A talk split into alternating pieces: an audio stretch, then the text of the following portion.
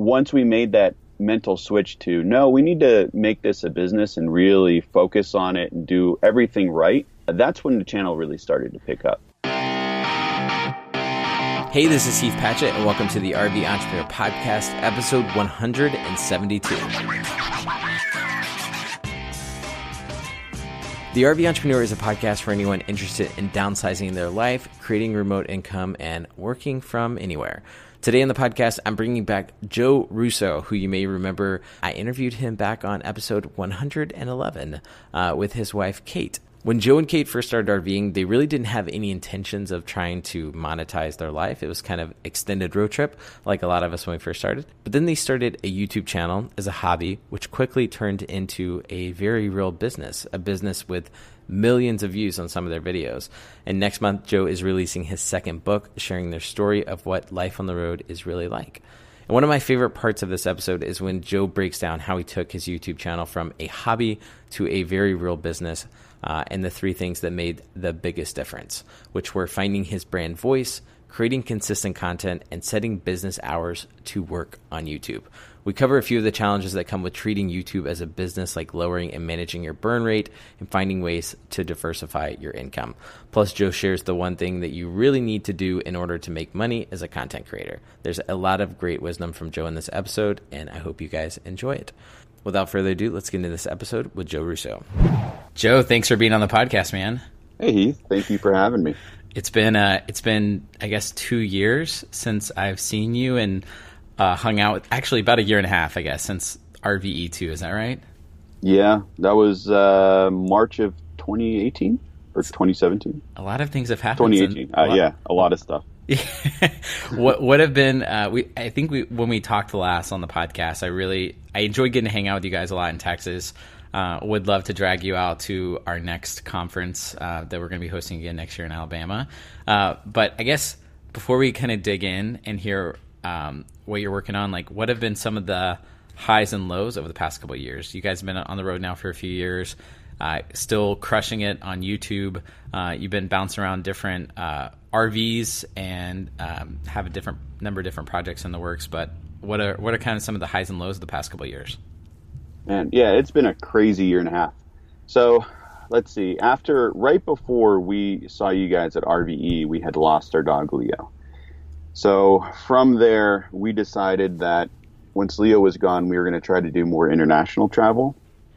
And the last period of 2018, we spent, we went to Barcelona. We did a cruise around the Caribbean, went to spend a month in China, went to base camp in Tibet, or Everest base camp in Tibet, and did almost the entire eastern seaboard in our van.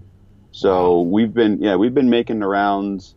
Our goal right now is to do all of Canada and RV all of the U.S. And earlier this year, we actually rented a camper van on Maui. And if you've never done Hawaii in a camper van, I highly recommend it. It is the absolute best way to see the island. Was it like one of the Maui or what, like a minivan, or was it actually like a little RV, or what kind of camper van are we talking? The funny thing was, it was a Hymer Active, the same van we had at the time. Okay. And it was kind of weird or surreal because when we got to Hawaii, we get in the exact same van that we have back on the mainland. And there were times where I would be looking for something, and I'd start going through cabinets and realize, wait, this isn't our van. That is funny. We really need to go rent an RV in Hawaii, because when we tell people that we RV'd to all 50 states or traveled all 50 states our first year of marriage, they're like, how'd you get an RV to Hawaii? And it's like the most lame joke that it's super tired of answering. So we just need to rent an RV in Hawaii so we can just tell people that we've RV'd to 50 states. Are there actually places to... Are there campgrounds in Maui, or how does that work? So the only established campgrounds, I think one was a YMCA place that was ridiculously expensive on the Road to Hana. And then there is the National Park, which Haleakalā National Park. So there are a couple campgrounds there. And as long as you pay your entrance fee, the campgrounds are free. But they're not really campgrounds. It's more like big open fields you can park in. Otherwise, at least on Maui, there are a lot of beaches and places around the island where you can just boondock overnight for free. Oh, wow. And they're pretty friendly to people who are in camper vans? For the most part, I would just say for anyone who is going there, especially on the road to Hana, make sure that you, if you're going to camp someplace, that they're either A, other campers there, or B, you've gotten permission from the locals. So funny story, we were on our way to Hana. We had left a little bit late, and we were looking for a place to park just along the side of the road. And a local came up on his little, ATV, wanted to know what we were up to and was kind of scoping us out. And once he realized we were cool, he said, look, I've got a place you can camp. Come on down. It's right along the ocean. No one will bother you. So we follow him down. We were a little skeptical, but this place was gorgeous. So we went with it. And right as we were crawling into bed, this guy comes up next to us, starts yelling and screaming and telling us to get out of there. And he's going to kick our butts and all this stuff. So we were like, all right, fine. We're going to leave. We get ready to go. The guy comes back and has me roll down the window and apologizes because he called his uncle, who was the guy that told us to stay there, and said, you're good. You can park here. Don't worry about it. So that's my kind of warning. If anyone goes randomly parking places on the road to Hana, you may get hassled by the locals. Wow. Yeah. I guess they're probably not used to a lot of RVs or camper vans being out there. And if they are, they're maybe not have a great reputation. Because I've looked at some of the TripAdvisor forums. We looked at renting an RV on the Big Island, or a camper van, not RVs. And it just seemed like they might not be as friendly as in the mainland because they're just not used to it. You know what I mean? They're like, who's this person staying in this van? Yeah. And the funny thing was, all the locals knew that particular van. They're like, oh yeah, we've seen that van going around. What are you guys doing in it?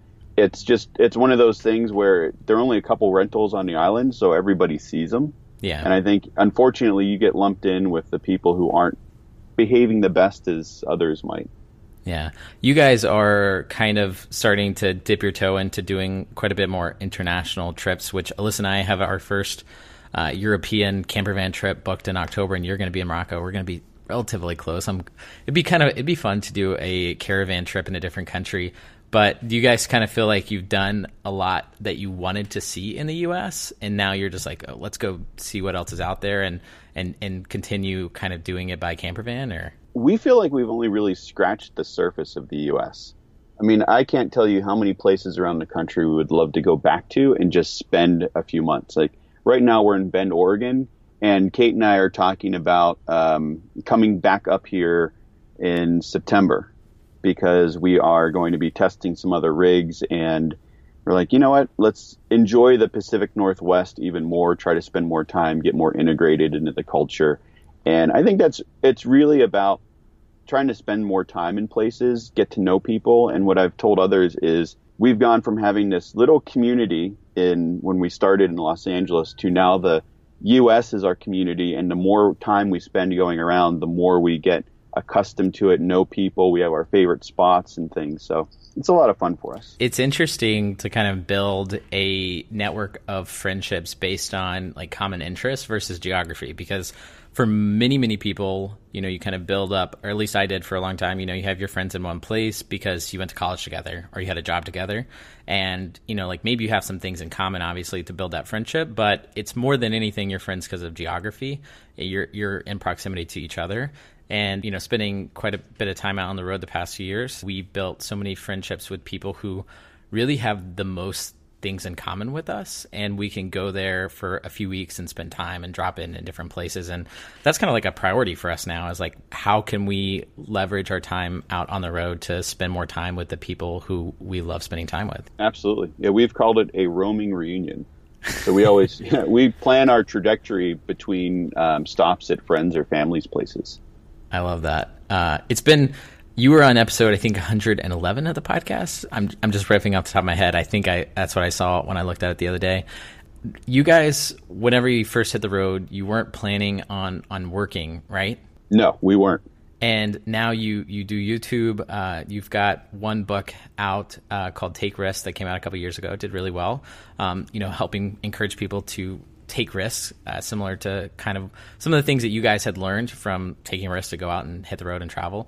And you have another one coming out in September, The Adventures and Misadventures of RV Living, which I'm excited to check out. And whenever you meet new people, like in social situations now, like how do you kind of describe what it is you do, especially if they're not like part of the RV community and they don't follow your YouTube or anything like that. Like what's the job title of Joe and Kate Russo right now? So the one we've settled on. Oh, and by the way, the title of the new book is Tales from the Open Road. Oh, Tales from the Open Road. I read the subtitle. Yeah, and then that's the subtitle. Oh, okay. Sorry. Adventures and Misadventures of RV Living. No worries. This podcast is The Adventures and Misspeaks of Heath. So yeah, sorry about that. So what we've kind of settled on is we tell people we own a media company. Okay. And essentially that's what it's become. I mean, everything we produce is media for one platform or another. And although it's all created for us internally, essentially that's what it is. It's books, video, articles, and other content on other platforms. So media company.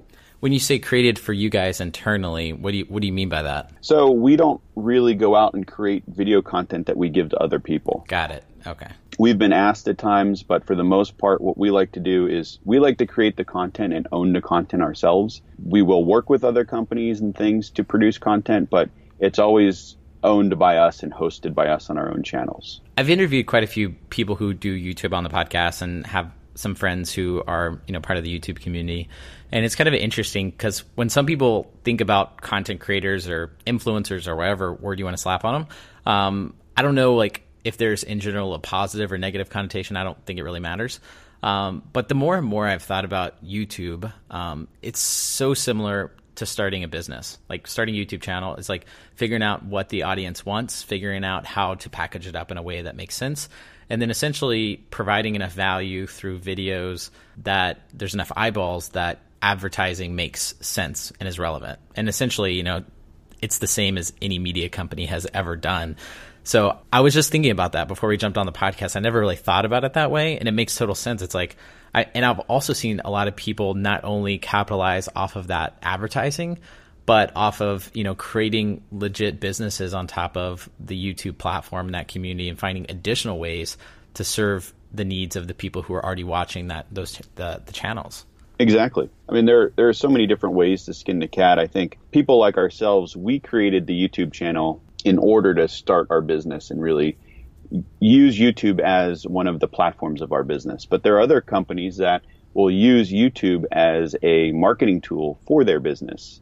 I've always heard it being said that if you are going to start a business, try to become the thought leader or the expert in that certain niche. Mm-hmm. And a lot of people use a website or YouTube to kind of become that expert. So if you're a tire salesman, you have a YouTube channel about tires and how you're the expert for tires. And anytime anyone has a question about tires, they come to you and subsequently then they buy from you. There are all sorts of ways to do it. We started it just kind of out of, I would say, not necessity, but it was one of those things where the website was kind of dragging its feet. We had already been on the road for 3 or 4 months.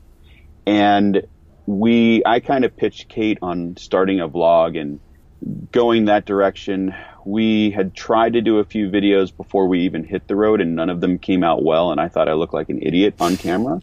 So we didn't think that was really a viable option, but we tried it, just kept at it, and it went from this mentality of, okay, this is a hobby and something fun to do, to we need to figure out a way to change our state of mind to this is no longer a hobby but an actual business and treat it like a business.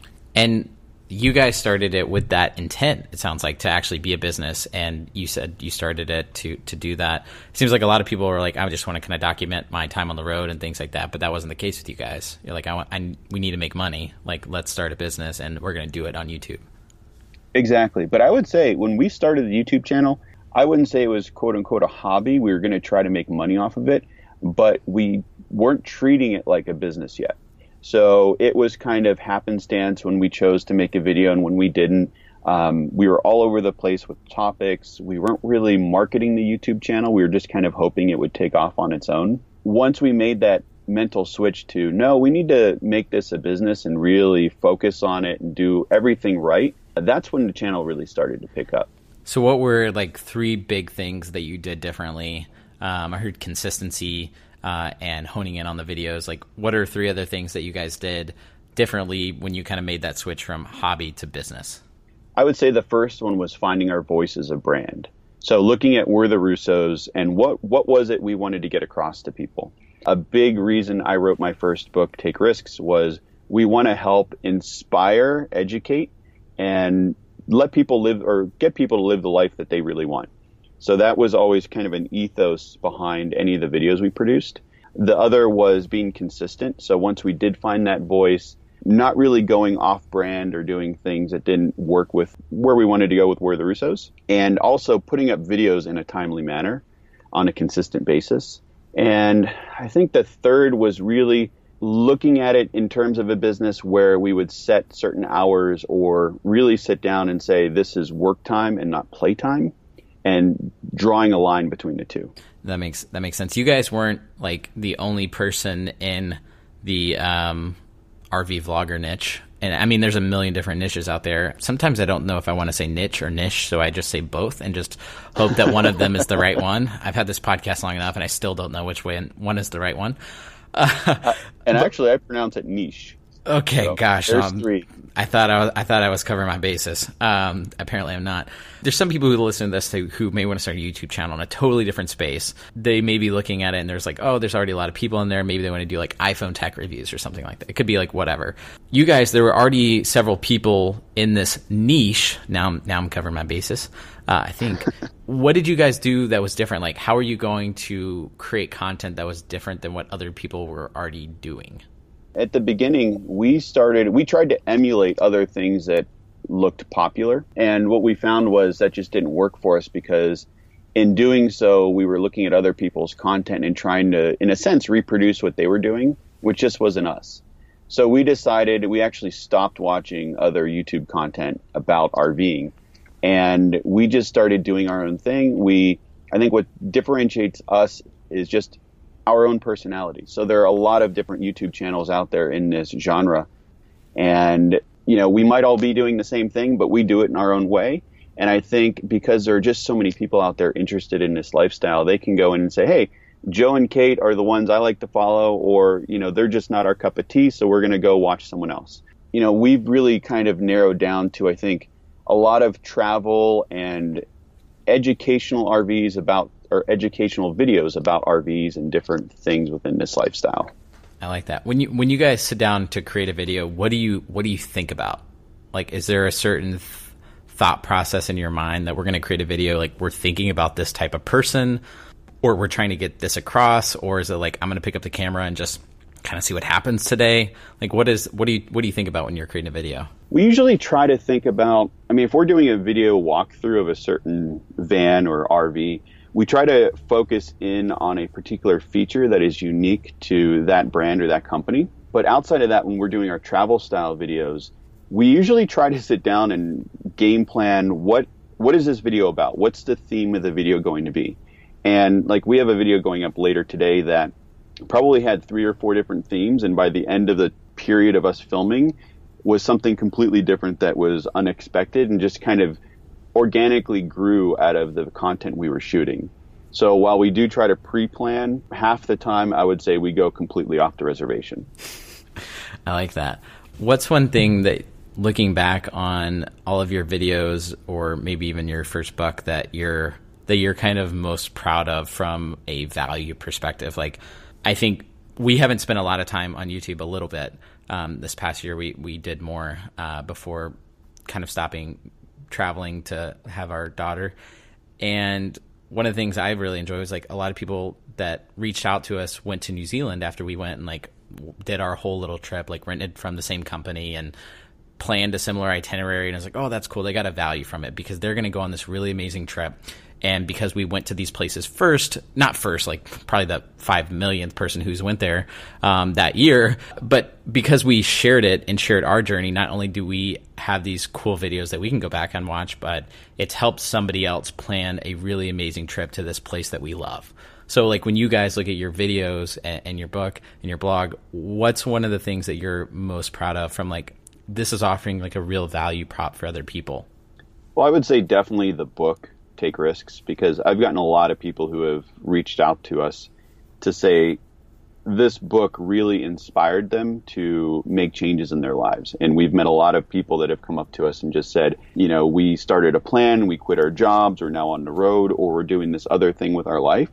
And that is one of the most rewarding things to Kate and I. I think second to that would be our van life series, because a lot of people were kind of interested in van life, but they weren't really sure it was for them. And we've had a lot of people tell us they're in vans and on the road now because of us. And a lot of other people who have said that after watching your videos, we realized this was not the thing for us. And we're very happy because we didn't go and make that mistake. Yeah. So, you know, whether it inspires you or uninspires you in some way, as long as you realize that, or as long as our content helped you in some way, that to me is the most rewarding thing. Yeah. What do you think is one of the bigger mistakes that people make who are trying to get started on YouTube? I would say not finding a voice. I think if you find a really popular YouTube channel, you can go from video to video, and you already kind of know, you know what to expect with that video. There are some other channels out there that they're all over the place. They might do a travel video and then a tech video and something else. And you really aren't sure what to expect from them when you go to watch a video. So I would say keep a consistent voice, develop a brand, and let people should know what they're going to find when they get to your YouTube channel. Is a consistent voice different than topics? Because some people cover lots of different topics and they still do really well. So do you mean like an outlook on certain things and how you present them, like whether you're a really positive person like Casey Neistat, or is it more about, do you think, having honed in a focus on the topics that you're covering? I think it's a bit of both. I think with a Casey Neistat, while he might do all different topics and things to talk about, you still get that same voice from his videos. It's the same positiveness. It's, you know, these cool jump cuts and everything he does, the music, the drone shots, and all of this. And when you watch the video, even though it might be a completely different topic, it feels like the one you just finished watching earlier. If you're a tech channel, you know, you don't need to just talk about cell phones. You can talk about computers and all different things, but make sure that the way you're talking about it, the way you show it, the way you represent your brand is consistent across everything. I think one of the problems we had early on is we would do a random product review about a dog gadget, and then we would do a RV walkthrough, and then we would do a travel video and about food, and people would kind of say, we're not really sure what's going on here. Are you guys like food bloggers, or are you talking about, you know, dog products, or you in the RV space? What's going on here? So I think we had to really tighten that up and find out who We're the Russos really were or are. Yeah. Is it kind of funny to, like, are you used to like talking about yourself in third person like that? No, it's kind of weird. It's weird. It's weird. But I did tell Kate the other day, I'm glad we call our brand We're the Russos, because when people see us in person, they're like, hey, you're We're the Russos. And I'm like, yep, We're the Russos. Nice to meet you. I like that. It's funny. Alyssa and I do the same thing. I'm like, because we're talking about different projects, and I kind of split them between like RVE Summit is kind of an RV Entrepreneur Community Podcast, whatever, is one entity. And then Campground Booking is a whole nother focus. And then I say like Heath and Alyssa stuff. So it's like, you know, all encompassing, but it's fun and it changes. So anyway, let's talk about income, like as a content creator, and kind of hitting different milestones and goals with that. Because that's always something that's fun to dig into and get specifics on. So You guys started off on YouTube from scratch, and then you have the book. So, and maybe you have a little bit income coming in through different stuff on your website as well. Can you kind of talk through different like goals and different milestones that you guys have kind of hit on your path to be like being fully sustainable as somebody who is a content creator? Because I think that's a big goal and dream that a lot of people have, not necessarily just in travel space, but, you know, just content creators in general, and trying to get to that point where if you love waking up and making videos, you get to do that. If you like writing blog posts, you get to do that. And if it can provide value for other people along the way, maybe there's a path to making a full-time income from that. So maybe you can kind of walk through hitting some of those different goals that you guys had and what helped you get there. Sure. I think one of the biggest mistakes a lot of people make that I've spoken to is they're trying to replicate their income that they had while working for someone else on a YouTube channel, and that is their main goal. And that is a very extremely lofty goal for most people, and it's not going to happen, at least not right away. So, and do you think sorry to cut you off, but do you think if you do that from the very beginning and you're like, I need to make money, do you think that people can kind of smell that you're a little desperate? Well, I think there's a desperation there, but I think it takes away from what it is you're really trying to do, which is build a channel and build a brand and tell, you know, help people, whatever it is you want to do, because you're more focused on the money. I think the better way to do it is to really break things down. And it's good to have monetary goals. But if you're trying to go from zero to making $50,000 a year on a YouTube channel, that's going to be a lot of work, and that's going to be all you can think about. Mm. However, if you're focused more on the content and you start small, it's a lot easier and you have little wins along the way. So for example, when we started, our main goal was to cover the cost of the Starbucks trips we were making to get these videos uploaded, because at the time, you know, Verizon didn't have unlimited plans and all these things. So we were going to Starbucks or other coffee shops and using their Wi-Fi. So that was goal one, pay for the coffees that I drank while at Starbucks. Then we would move on to other things, and we'd say, this month we want to make enough to cover our monthly RV payment. Then we want to, you know, we'd take little things in our lives and try to cover that with what we were making. And when we do it, it would be a huge win for us. And what we saw was, as we were doing that, we were focusing more on the content, less on the money. And those little wins were coming pretty frequently for us. It took us a year from when we started the channel until when we were covering our monthly expenses. And this is between, the majority of money was coming in from YouTube, but also our website, all the affiliate sales we do through Amazon and other things, and just, you know, little things we had here and there. But 1 year for us to go from zero to, I don't even remember what the number was now, but covering our expenses every month. That's awesome. Alyssa and I did a really similar thing early on, because it's easy to get discouraged when we were mostly blogging to kind of start out before the podcast and any of that. And it was like, once we made like a couple $100 to cover like a phone bill kind of thing, that was a big deal. And you also kind of realize like making money through things that you love doing, even though they're 1/10 or 1/20 as much, is not the same as making a full-time income doing something you hate. At least for me, it's not. Like, I would so much rather make 1/10 as much doing something I enjoy doing versus, you know, having that sustainable job that I don't want to get up and go to every day. Absolutely. And the other thing it helps you do is, if you are looking at, let's say, your life in chunks, you start to pay more attention to the things you're spending money on.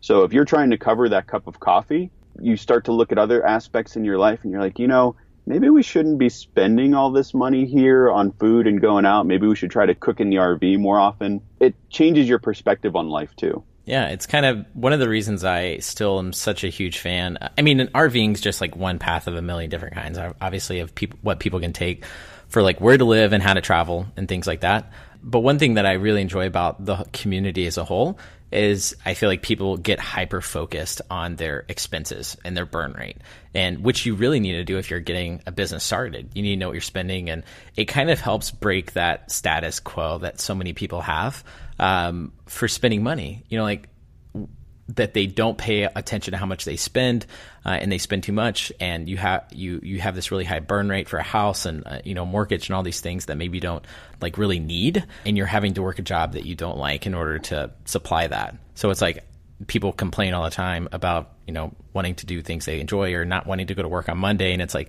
you have this really big house and a mortgage and things like that. It's like you don't want to give up these things that you think you need. So you work this job you don't like. To me, it's just like, I don't understand that logic, but yeah. So, I mean, I was definitely there, and yeah. So was Kate. And that's the reason we got out of the rat race. You know, when we hit the road, we were only going to do it for a year, and it was just to take an extended vacation, find a new place to settle down, and go right back to working in a job we hated. And it was just, I think it was that motivation. Once we came about a month in, we said, we got to figure out a way to make this work.